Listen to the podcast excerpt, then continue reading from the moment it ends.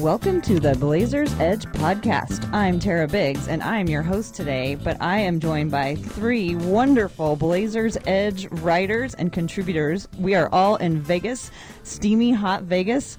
How are you guys doing? Good, Tara. Thanks for having us on. So that was Steve DeWald, and next to him we have Brian Freeman. Going to try to paint a picture for everybody. Hi, yeah, yeah, thanks for having us on. You know, it's uh, it's been pretty awesome being down here, and especially having three other people with Blazers Edge. It's been fun. And finally, joining us for the roundtable today is David McKay, news editor. Hey, how's it going? I think for it to be steaming hot in Vegas, there has to be some moisture. That is true. It is a hot, dry. It's a hot, dry heat. And uh, we are surviving it. Northwesterners, we have not um, succumbed too much to heat stroke, but we are staying inside in the air conditioned as much as possible. We are a hardy folk. Well, we are here today to talk Summer League, and we've got uh, there's a few interesting storylines playing out on the Trailblazers uh, with the Trailblazers roster. So let's just dive right into it. The we have the big three now in Portland. I guess everybody's calling Lillard, McCollum, and Nurkic the big three. So I want to talk about what I'm calling the big four, which are the four main characters that we are watching here at Summer League today. That's Collins, Swanigan, Layman, and Connaughton. So I guess let's just start with what are your impressions of these guys so far? Steve, why don't we start with you? Um, Connaughton definitely didn't get off to the start that I'm sure he was hoping for, being on a non-guaranteed contract and is. I mean, he's been here before. I was kind of expecting him to take the next step, so that that's been a little bit disappointing. I kind of feel for him through this whole thing. Um, I think Jake Layman's looked confident. I mean, his shot wasn't going in yesterday, but I, I don't think he's hesitating, which that's been good to see. Um, Collins needs to add weight. It's he's he's struggled, plain and simple, and and Swanigan's just fun to watch. I mean, it's almost like that Nurkic effect of where, you know, he's a, he's a bull in a china shop. I mean, he kind of clears space and he's very intense, and it's it's a joy to watch. I mean, I I love those type of players. How about you, Brian? Yeah, I would say I'd go along with what Steve said, and uh, you know, Swanigan's probably the only one that we could say has, has played above what our expectations for, for the four players would be. I think Conning, Connaughton and, and Collins are, as far as their results have been, has been way less than we would have expected.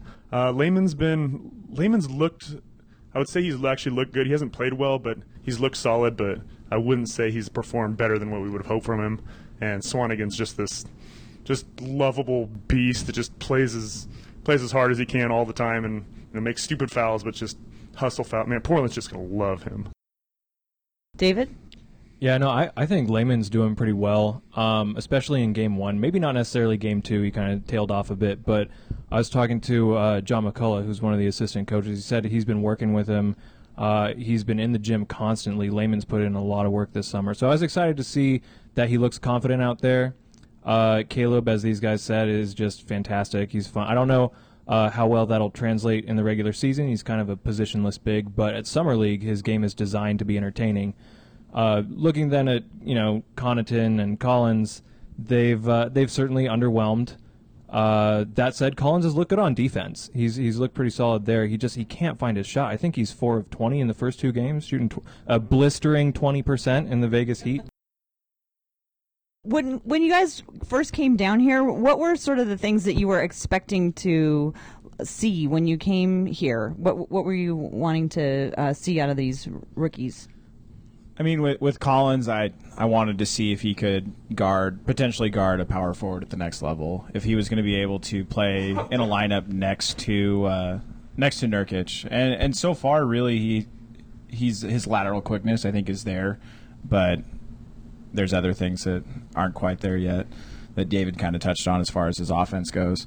Um, with Swanigan, I just wanted to see what he looked like. Like David touched on it already too. Was his game is tailored to look good in summer league, and so far that's held true. Before you answer, Brian, in your article from today, you talked really specifically about some really specific physical traits that you're seeing in the players. So, can you talk a little bit about whether or not you are specifically looking to see uh, Caleb Swanigan and Zach Collins play in the way that you've been seeing them play? Yeah, I mean, I think for the most part, I mean, me and Steve did a primer uh, before summer league, and one of the things we that was in, uh, that we really wanted to see is is whether either one of the guys could, could guard the perimeter at all. You know, we're gonna have Nurkic centered at the, you know, he's gonna be our center for most of the time, but you know, in this day and age in basketball, you need to be able to guard the perimeter. When you have a big man that can, you just exponentially more valuable. And, and guards that can't guard on the perimeter. You're going to need big men. right, right. You know, when you start Damon, CJ as your guards, you know, having bigs being able to cover out there it matters, and it matters a ton. And you've sat next to me at enough games to know that my next question is specifically, what does that look like? What is someone's body doing? What are they? Where are their arms? How are they? You know, how are they based next to the person that they're supposed to be guarding? What Uh, does good good perimeter defense look like, especially considering this is the summer league and we're just getting started? Well, the most important thing is you got to be able to contain them. You got to be able to keep them in front. That's uh, that's the biggest uh, the biggest challenge that faces a lot of big men when you have these quick guards that can you know put up a pump fake, change directions. Uh, you know, big men are turning around sometimes trying to see them. You know, if you can if you can stay low, if you can stay uh, parallel with the with the guard's body, um, you know that's that's huge, and especially someone like uh, someone who's long like um, like Collins is even if as long as he can just kind of stay parallel with them, and, you know, as soon as they make an attempt to try to get to the basket, his length can bother their shot. So his job at that point is just to kind of keep him in front, and so when they make that a- attempt at the basket, his, his length can, can discourage uh, an easier uh, easier basket. I I think it's important to mention too that it, it's not just against summer league competition that both these guys displayed it against. I mean, they were doing against Jayson Tatum yesterday, who projects to be a, a, a player next year that's probably going to play in Boston's rotation, and Jaylen Brown, who I don't think really belongs at summer league after. I mean, he's looked really good. He kind of looks at that cut above players that are here. So it was it was nice to see those guys be able to do that against that level of competition. Yeah, that was something that was a little bit surprising, but in a good way with Swanigan was he was able to, to kind of come out and guard the three, which I think was a question mark coming in, was if he was going to be able to successfully hold players at, closer to the perimeter and coming out away from the basket. And like you said, he looked great. Like he was doing just fine. And one thing one thing about his defense um, that's still kind of a question. You know, the times that we've seen him on the perimeter, he gets the time to face up and he gets in, gets low, gets in his stance, and and and at that point, when he's in that position, he, he's ready to go, and he's you know he can handle the contact, he can move laterally well, laterally well. But I still I still haven't seen him out on a closeout, you know, starting in the post and having to run out of guard, chase the guard, and um, be able to stop and change direction when he's not completely in a stance yet. Um, you know that matters a ton as far as helping and, and recovering. And we actually haven't. I don't know if we've seen one or more than one play, maybe even one play where they where they were in that situation where you had to close out on a on a guard or a quicker forward. So we're still going to keep eyes on that and see if see how they respond in those kind of situations. But as far as just the one-on-one matchups go, they've both impressed. when we were watching the game yesterday against the Celtics, I kept thinking it looks so crowded. And I don't know if that's because these are younger players who are less experienced. I kept thinking this this field looks smaller than the one. This can't be the same size as the field that the Cavs and the team from the Bay Area played on. It just felt really, really crowded. Can you ad- address why it might seem like You that? mean, you mean the court itself? yeah, the, yeah. I, I think some of it comes down to when Portland's outside shots aren't coming go, going down. I think that that court collapses on itself. So you're seeing a lot of big bodies all really tight together. But yeah, I, I mean, and also, I mean, you're in a college stadium too. I think some of that kind of makes it feel a little smaller, makes it feel almost like you're back in high school or something. So Yeah, and then like since it, it, it's summer league competition, this isn't NBA basketball. When things start to break down, it can look a little bit like an indoor soccer match with kids. You know how they kind of cluster uh, just a little bit, but you know for the most part, I think they've done a good job of executing, or at least trying to run what the coaches want them to. But understanding that like it's it's just not going to look the same because like the spacing and the the sets, it's just they're not all professional players uh, yet, or you know the ones who have been or will be. We've been kind of dancing around the issue, which is that we've actually been watching a lot of defense.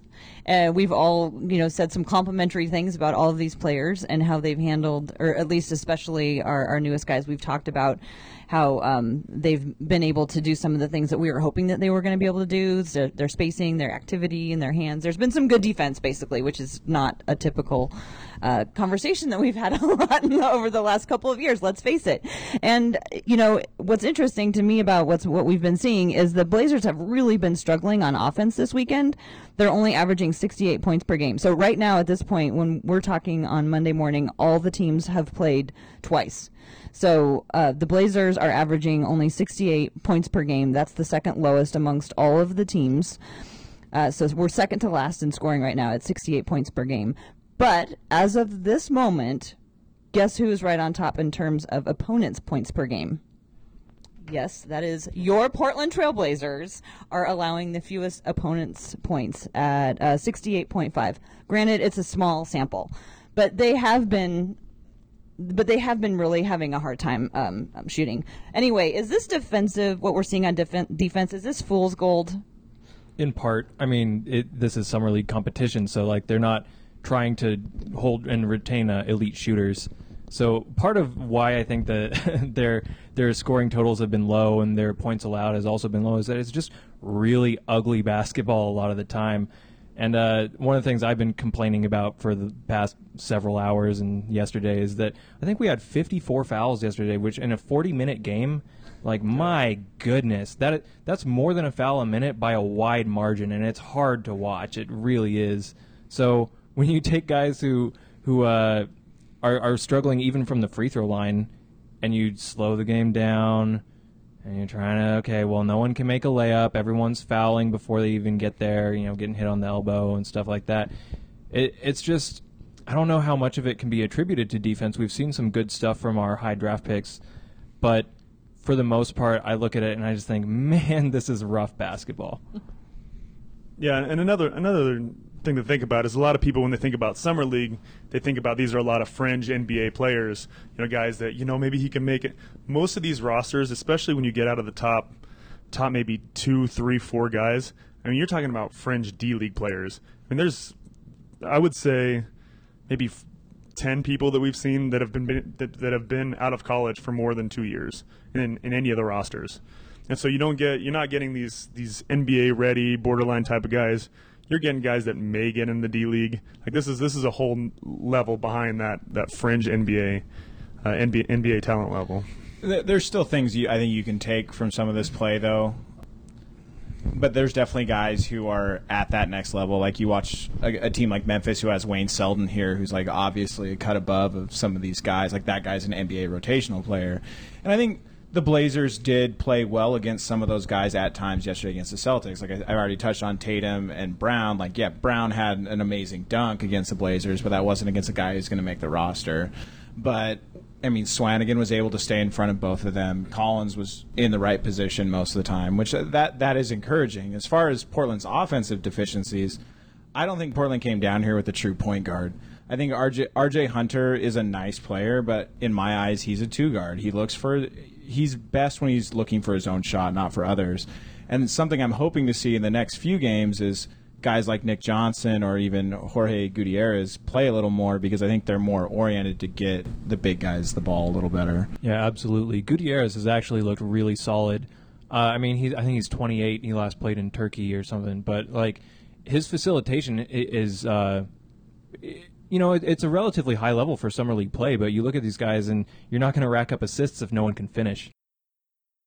That was actually a perfect segue into my next question, which was going to be about other players who uh, you want to remark on. Uh, yeah, Gutierrez, I think, has really uh, shown himself really, really well. When he comes in, the, the team does seem to play a more of a uh, set offense.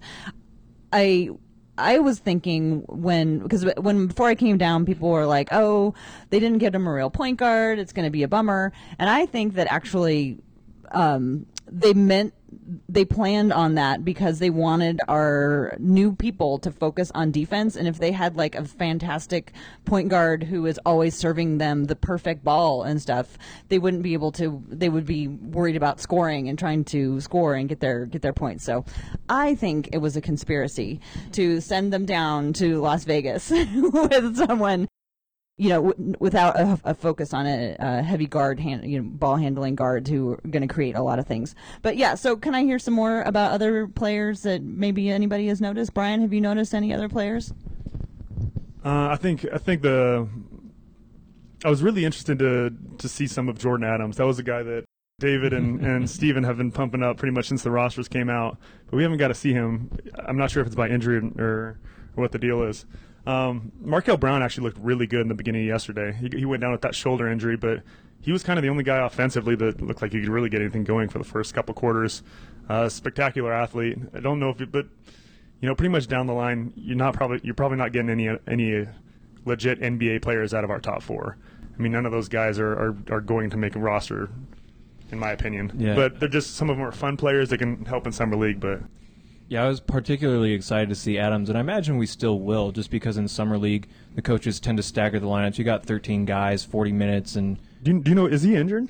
I don't think so. I haven't seen anything from the Blazers, so I imagine he's okay. I mean, I'll I'll, I'll double check again later, but I think it's just going to be one of those things where like some of the guys get DNPs. He happened to get a couple in the first two games.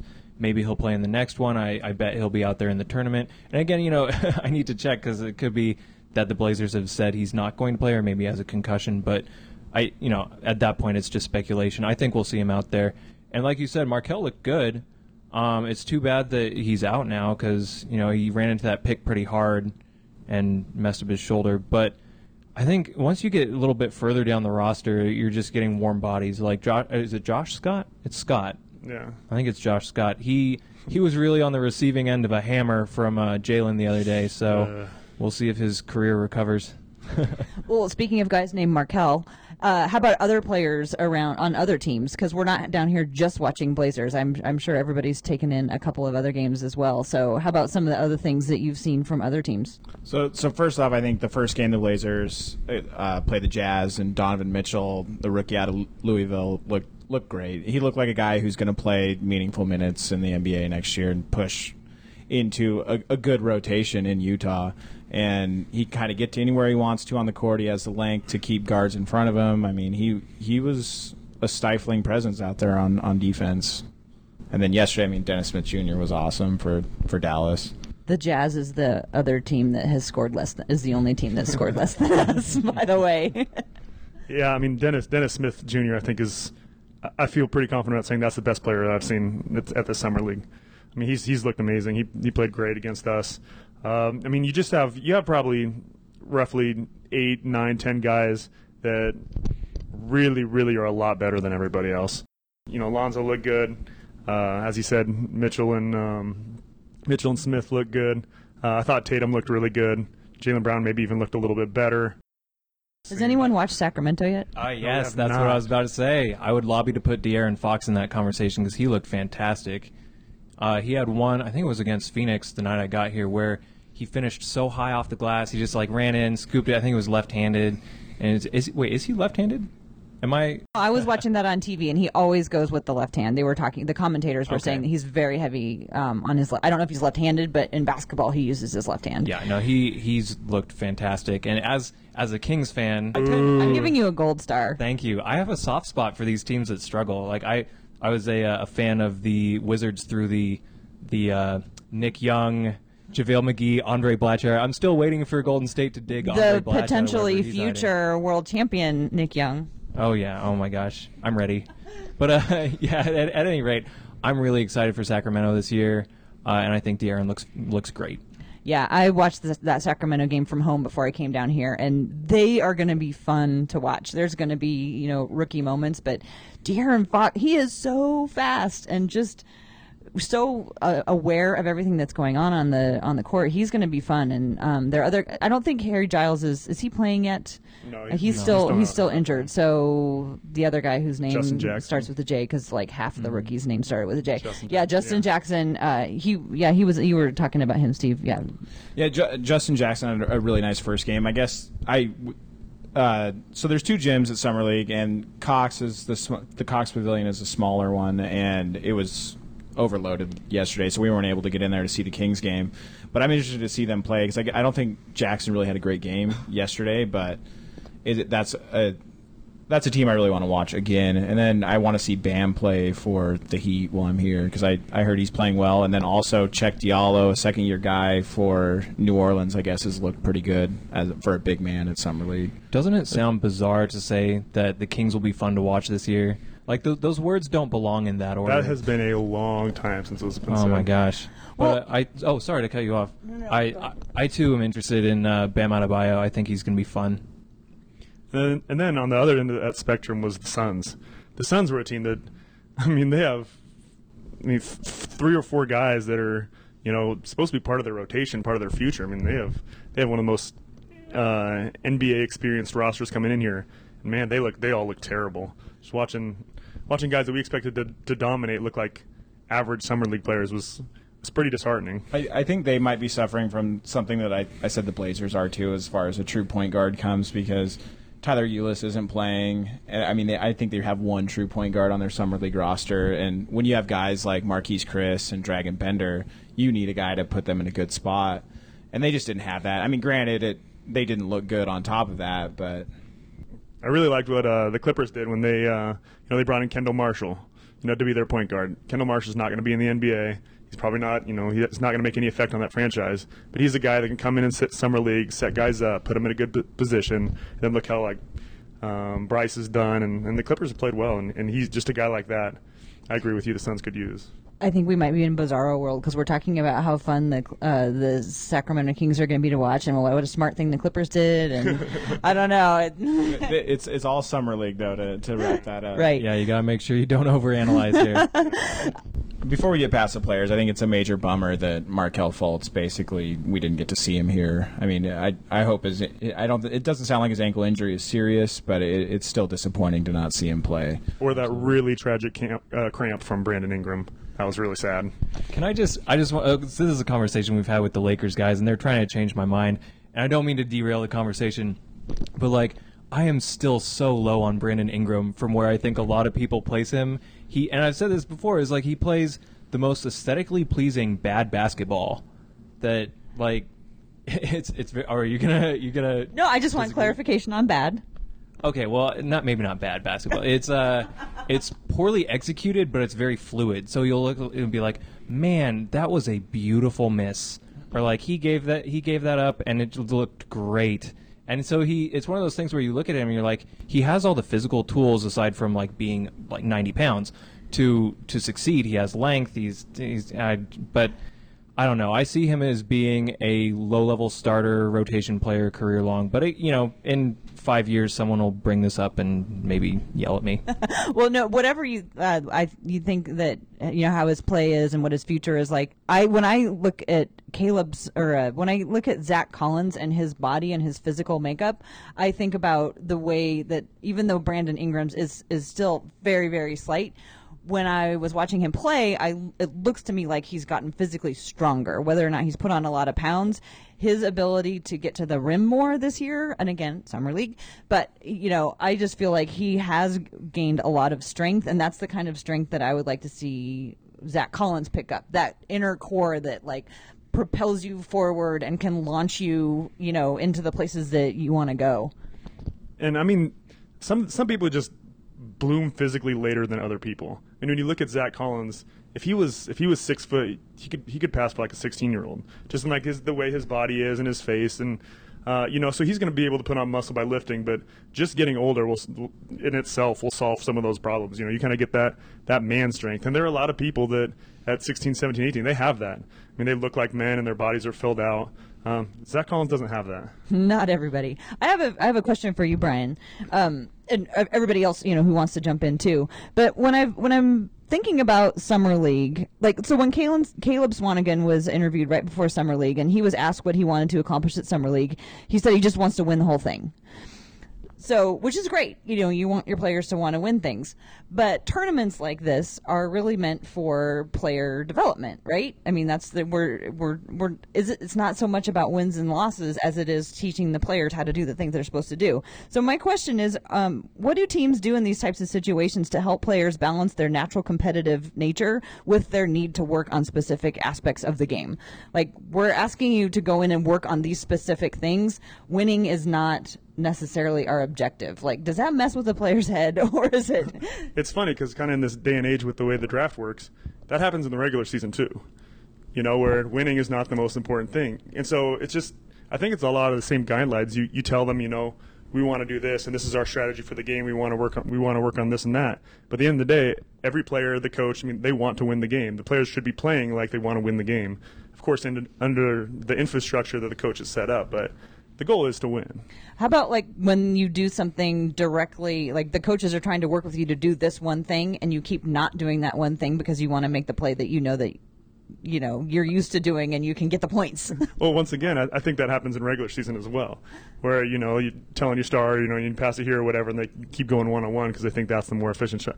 And you, basketball always needs to be played under the guidelines of, of how the what the team has planned for that for that game or for that system. And you try to win within that within the confines of what you've. Uh, that that's one of the things I really like to see from the Blazers so far is that like they've all been really vocal on the court and trying to do what the coaches say. And talking to some other guys uh, that are watching these games, it's interesting because uh, like Josh Josh Jackson out in Phoenix, like I've heard that he's waving off some of his teammates asking him to do stuff, and we don't see any of that with the Blazers. Like they're all working really hard, and uh, they're watching film between games. And I, I think from a developmental standpoint they're right where they need to be in terms of mindset.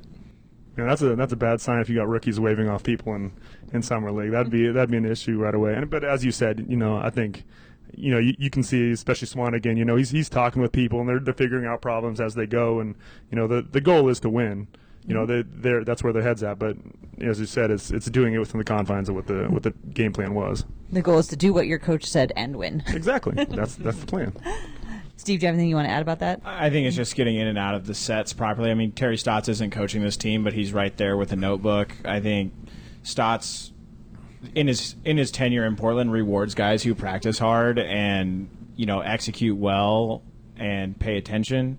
And this is an extent. This is a more hyped up practice, really, is what summer league is. And I think if you can make a good impression here, I think it could go a long way with, especially with Swanigan and Collins and I mean, even a guy like Jake Layman and hopefully Pat Connaughton recovers, this could, you know, they could weasel their way into some minute, meaningful minutes early on in the season. Yeah, and that's that's another thing is is they haven't really been practicing that long. When you look at like when you look at most games that we watch, all regular season games, they get they get months of practice and months of organization. These are guys that have not played together. You know, they've only had a, a few practices and a couple weeks to do.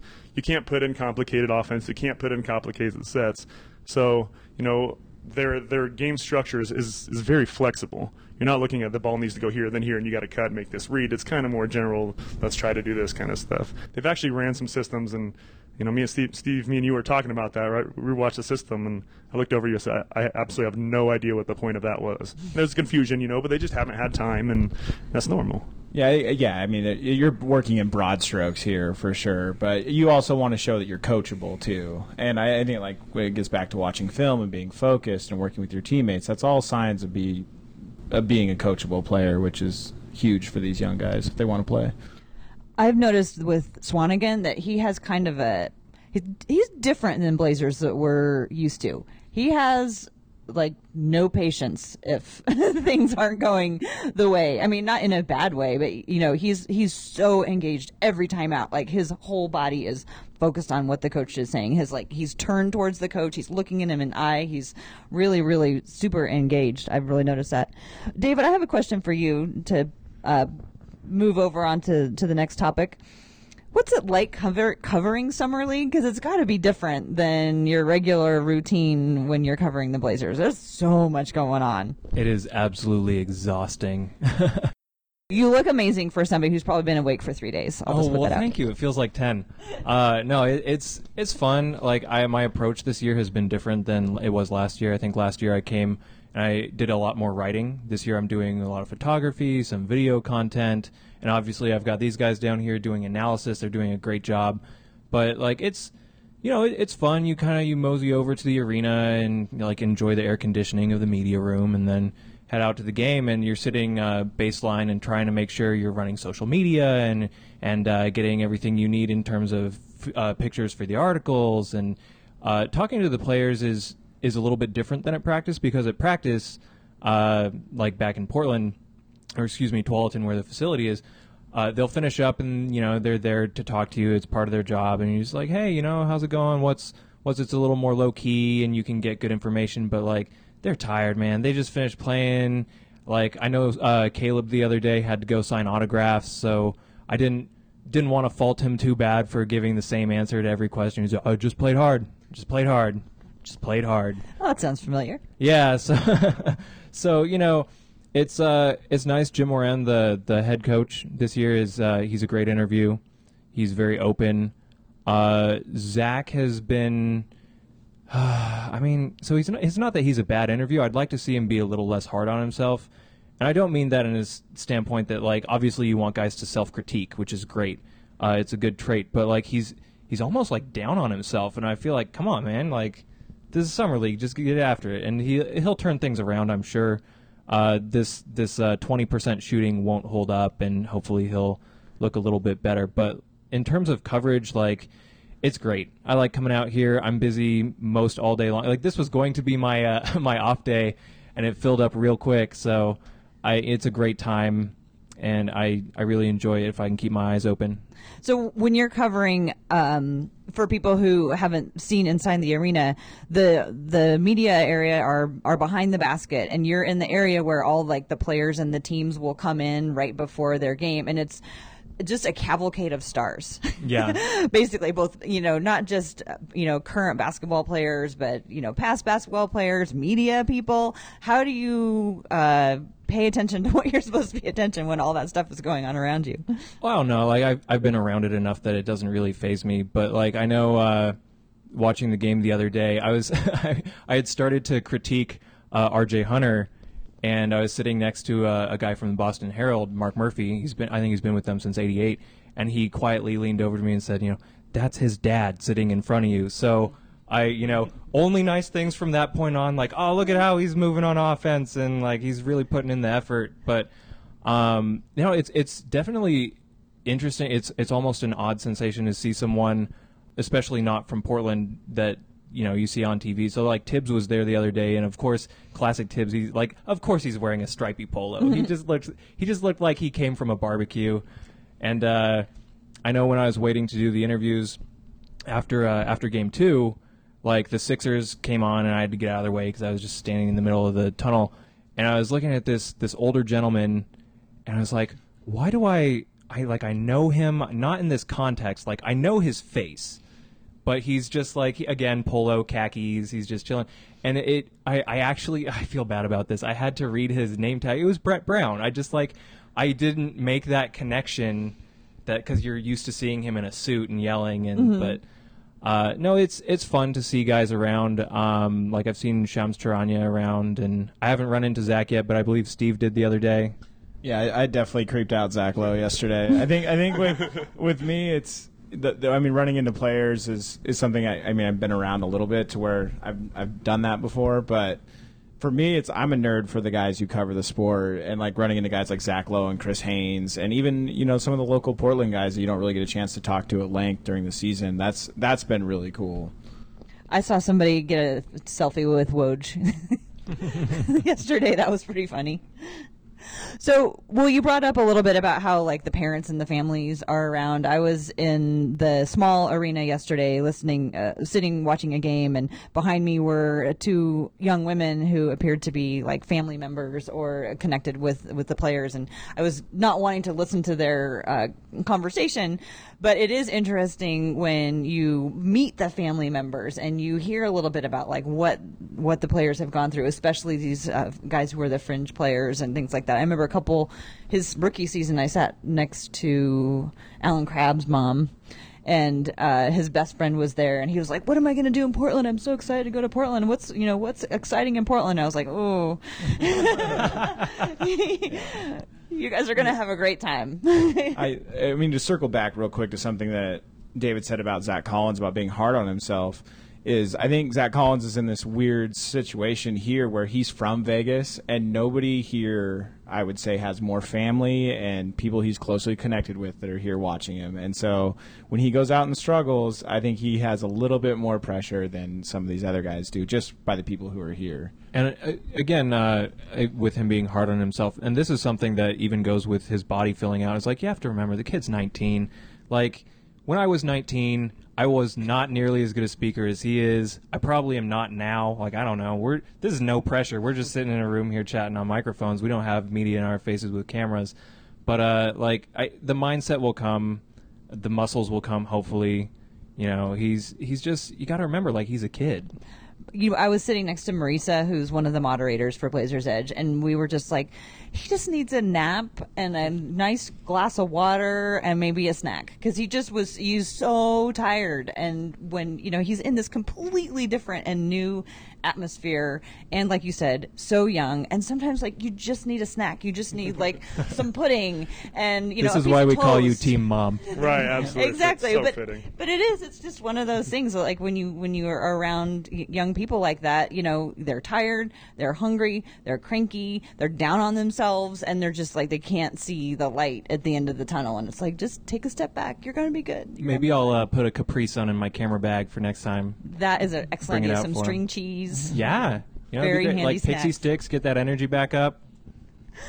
Well, I think I want to go ahead and start wrapping it up. But what I'd like uh, to last to, to end on today is to talk about some of the things that we see that you can see in person at Summer League that you don't see watching it on TV. For me, an example is being up close to the games is seeing the quickness of the players and whether or not it's you know their whole they're putting their whole body into the act of guarding someone or if they're just making the lazy you know you get, it's a lot easier to see when you're up close not that anyone's lazy but um and then also like i was saying before you know watching them how their body language in, in the in the huddles and stuff like that. So what are some of the other things that you've noticed being present that you don't get from uh, not being or from watching on tv Uh, one thing that I thought was pretty cool is when we were at, at Cox, and as as we said, you know, Cox Arena is, is small. It's like a high school gym basically.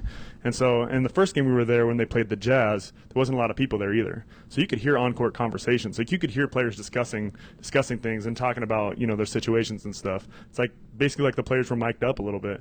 And so it was kind of cool when when you'd see something and then you'd see up you know one of the guards come tell somebody else and kind of you know hey on this situation you should be doing this. And you know when it goes along with what you see you know it's just kind of cool to see you know some of the older guys. I remember uh, saw nick johnson uh, say something to um, who was the the UConn UConn player what was his name Oh, he played with Shabazz. Yeah. I can't think of his name right now. Warm body number four. Daniels.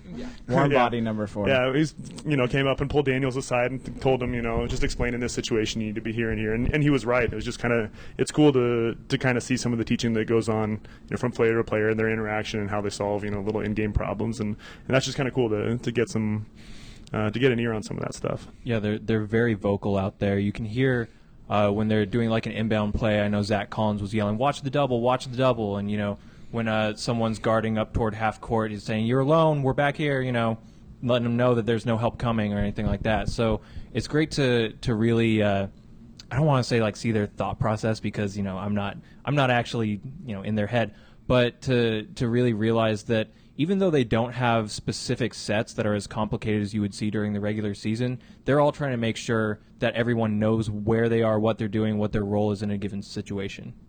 Yeah, this is really the first opportunity they have to communicate as a team and Mm-hmm. watching how they communicate, if it's through pointing, as everybody knows I love, or through talking, or both. You know, it's a, it's nice to see them get used to that. How about you, Steve? Some things you've seen I- here? on the court. I mean, I think it's anytime that you get the chance to be this close is how physical play is in the paint. I think when you're when you're up higher on the stands or something on it, watching on TV, I don't think you realize that how how physical it is in the pain. I mean, Brian obviously knows from playing overseas, but it's it's something that's a little jarring sometimes. Like because I'll find myself like oohing oohing and ahhing, but it's just like that's a normal play. Like it's a mm-hmm. that's a screen, but you know you can hear it, you can almost feel it, and then just also like being that close and around the bench is like a guy like Allen Crabbe was there on the first day and watching him interact with some of the guys that he's played with with Pat like he was talking to Pat a lot he was talking to Jake Layman a lot and it's cool to see him interact with also the the coaching staff and how invested these guys are in the young guys I mean Meyers Leonard was in, attendant, in attendance the first day too and it, it's cool to see how it all works kind of behind the scenes from And what we can see circling back to that physicality for a moment, like it's it's definitely it's crazy to see. Like you saw, um, pardon me, Markel Brown, like he got hurt on a screen. You can hear that thud, you can hear the slap of the floor, and like feel the impact. And like even last year, I think I told you guys about this earlier this week. Uh, but like a San Antonio player dove past the stanchion and hit the table I was sitting at, and I thought I was going to die. Like it, it knocked over a monitor. The thing went all diagonal. I was like trying to protect my laptop in that moment where it's like, you know, this is my baby, you know, and make sure it doesn't get hurt. But like it's it's something else to see like right up there how just like they they do things that would break my body and it's just casual. Yeah. yeah, uh, Bruce Ely almost got taken out. The Blazers photographer, Bruce, Bruce Ely, twice yesterday. he had he had bodies flying at him. Did you have something you wanted to add, Steve? I, I think I just get I got a- I've been a little desensitized the last few days by just hanging around with Brian so much. But there's a few guys that still like uh, Satnam Singh who plays for the Mavericks, I believe. He's a seven foot three guy from India, and I mean. You get this close to that those players, and I mean, he looks like a Game of Thrones character. Like it's it's ridiculous how big some of these guys are. Yeah, Brian is tall, and I keep. So, how tall are you, Brian? About six nine. Okay, so and I keep using you as my like reference point for like, okay, so Caleb Swanigan is about your height. Yeah. Yeah, I'm trying to use that as a reference. We determined earlier today that Brian gives great hugs because he's so tall. You can just lean right into him. He's a Wow, pop- that was before I got here. he's a Yeah. popular hug target in the at the SB Nation house. You're gonna have I'm to one, of, get I'm one of the best on the site. You're gonna have to get a hug before you go, Tara. It's that sturdy base that allowed him to be so good overseas. That it's just like you can lean, he doesn't move. So Vonleh and uh, Swanigan are probably pretty good too. I, I would say on the team, probably Nurkic is probably the best hugger. You think he's the whole best group. hugger? He's got that Eastern European just. Let's have this be a teaser for the next time we all get Yeah, together. yeah. We'll talk about who's the best hugger on the This Trailblazers. is Oh, the gosh. hard hitting coverage you're gonna get from us. So let, let's wrap this up, and I would like to hear from each one of you what you think, uh, if anything, we can take away from summer league that will up and how it will apply to the regular season for the Portland Trailblazers. Who wants to start? I can jump on that if you guys want. I think the biggest thing to take away is that Collins isn't there yet. I don't like. I don't mean that to be disrespectful, but like you look at him and he's he's a year or two away. Um, which you know that's something that Portland's kind of looking at is trying to make sure that they have the long term game plan down. But excuse me, for those looking for him to be uh, a strong contributor in year one, they maybe need to be a little bit more patient. I'm sure he'll get minutes, but he's uh, he's not going to be like a game changer out there right away. He has a lot of filling out to do. He needs probably some personal growth, but again, I like I'm not in his head. I don't want to project that. But for the most part, you know, these guys, uh, you're going to have to be patient. Swanigan, he's really impressing right now, but you know his his summer league strength of being a positionless big and you know popping out and guarding threes and stuff like that is going to be one of those things where when you get to the regular season, it might be tough for him to find a spot. And I don't know, it, it's it's going to be different by the time we get to regular season. So again, it's hard to really find something to glean from this that's going to be long lasting. But that would be my take. And I think for my take, I kind of got to piggyback on that a little bit about Zach Collins. Um, I mean, me personally, I can kind of relate to where he's at and the fact, you know, he's he's seven foot and he's extremely skinny. About that time when I was 19, I was just kind of thinking about it. I was about 6'9", 180, 185. Ooh, and that's a tall drink of water. yeah, and, but I was I was extremely skinny, and I mean I ate more than all my friends. I was in the weight room all the time, and you know until you really hit your until you've really like matured, your body's just not really going to fill, fill out that much. And then I think two years after, so I was when I was 20, 21, I was 240, and you know you just become a different person. And people hit that at different stri- at different points in their life. You know, as I touched on earlier, and he's going to get there. And that will. And most of the problems that he has are strength related. You know, his he's defensively he, defensively he's been great, but you know he can't really hold his spot, and it has nothing to do with his footwork. Has not he's just not strong enough. Offensively, he, he's not finishing very well. Well, most of that is the strength, and so Core. yeah, I mean just to, to look at what he's done, and, and he hasn't impressed very much this this summer league, but to look at Offensively, or both offensively and defensively. You, uh, defensively, I think he's he's been fine, but you know, there's areas areas he could get better too. But to look at what he's done and look at these two games and make make a judgment about how good he is, or or to say anything super negative about his future based on that is really blind.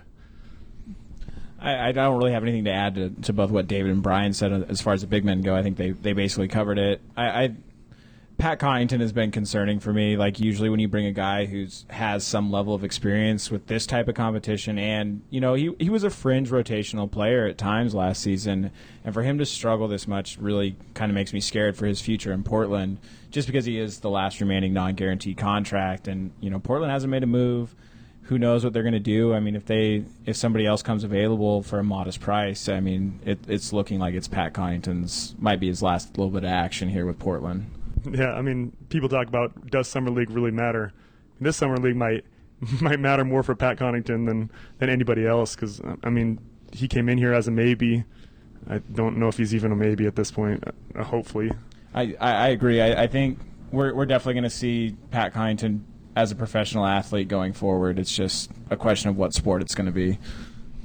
With regards to Pat Connaughton, I think one of his biggest qualities that he brings is leadership. It's not necessarily scoring, we, as we've seen, like in the, in the arena yesterday. Every time he took a shot, we all hold our held our breath, and then it clanged off, and we were just this. We were just, just so disappointing because you want him to play well so bad. But when you watch him and the way he interacts, the way he leads the offense, even if he's not the offensive leader, he just seems like a guy who has lots of really great leadership qualities. On this team right now, we already on on the full roster, we have some really outstanding leaders already. So I don't know if we need him in that in that spot any anymore. Yeah, I, I mean. Uh, I, I think Pat's a great leader, and I think he's a he's a great guy for this hard worker for this group of people. I mean, don't I'm not trying to bash him in that way. It's just you're not really going to be getting leadership from that end of the roster on the on the normal roster, and I, I think it's you would expect a player of his caliber against some of this competition to be playing a little bit better. Well, you never know. I mean, eh, obviously he's not the most gifted player on the full roster. He's not the most gifted player, perhaps, on the summer league roster either. But at the same time, you know, like when the full team's that young, you'll take leadership where you can get it. Like Evan Turner right now, isn't he's still the oldest guy on roster, and he's like 28, something like that. Mm-hmm. So, like anyone who's who's going to uh, rally the troops and be vocal is a welcome presence. But that said, uh, he I I don't think his uh, time with the Blazers will be lasting too terribly much longer. Yeah, my takeaways from summer league are that Jake Layman remains a mystery want to know what's behind those sweet, soulful eyes that he has. He has these incredible eyes, but I just don't Steve know what's going on. He was just talking about that earlier. I can't stop talking about it, and, and getting hugs from Brian Freeman. Mm. Been a good weekend. Well, uh, but the other thing is, it's really fun to have first round draft picks. I for, like after not having them, I forgot like how much fun it is to have first rounders. I had this uh, this fear coming into the draft that maybe we would trade a couple picks and then draft OG Anunoby which uh, is, is not necessarily a fear long term, but like that we wouldn't have anyone new to watch this year, and then I'd come down here and be like, "So, Jake, uh, what have you been working on?" You know. Uh, and who Jake might be have been working on his hugs. Maybe that's uh, part of the teaser. Maybe he's got those soulful eyes and welcome arms. Who knows? Well, I think the fact remains that we are having a good time watching the players down here, watching players from other teams as well. I want to thank David MacKay Brian Freeman and Steve DeWald for joining me today on the Blazers Edge podcast. You guys want to real quick say where people can find your work, and then we'll call it a day. Um, I'm pretty regular in the newsroom or posting news stories on Blazers Edge. Uh, my Twitter is at Steve D Hoops, and that's how you can find most of my work. Uh, I have a biweekly column I'm supposed to actually have one that comes out tomorrow, but uh, I pushed it back a week because we've been busy doing this. Um, too busy hugging everyone. Yeah, I've given lots of hugs. It's exhausting. Uh, but I have a biweekly comment, com- column where I just kind of talk about some sort of situation uh, through the eyes of somebody who played professional basketball. You know, tons of different different topics, and uh, so you can find me there, or you can always find me on Twitter, Brian Freeman twenty four. Yeah, I mean, all our work is available at Blazers Edge. I think we're all pretty active there. Uh, I fortunately and unfortunately pretty much live on Twitter. So if you want to talk to me, I will likely respond to you as long as you're nice. Uh, or even if you're not. But uh, that's David MacKay, NBA. MacKay spelled M A C K A Y with that little Scottish A snuck in there. Uh, yeah, I'm, I'm happy to chat anytime. I'm usually posting either news stories or photos or my terrible opinions. So you're welcome to uh, come at me with a rebuttal. Well, I am at TCB Biggs on Twitter and I'm on the podcast. Don't forget you can subscribe to the podcast, Stitcher, iTunes, give us likes and reviews and all that good stuff. On behalf of these three fabulous uh, roundtable, oh, we're actually sitting in chairs, but on behalf of my th- uh, three fabulous guests, thank you for joining us today. Uh, thank you, Tara. I appreciate it. Thanks, Tara. Thank you.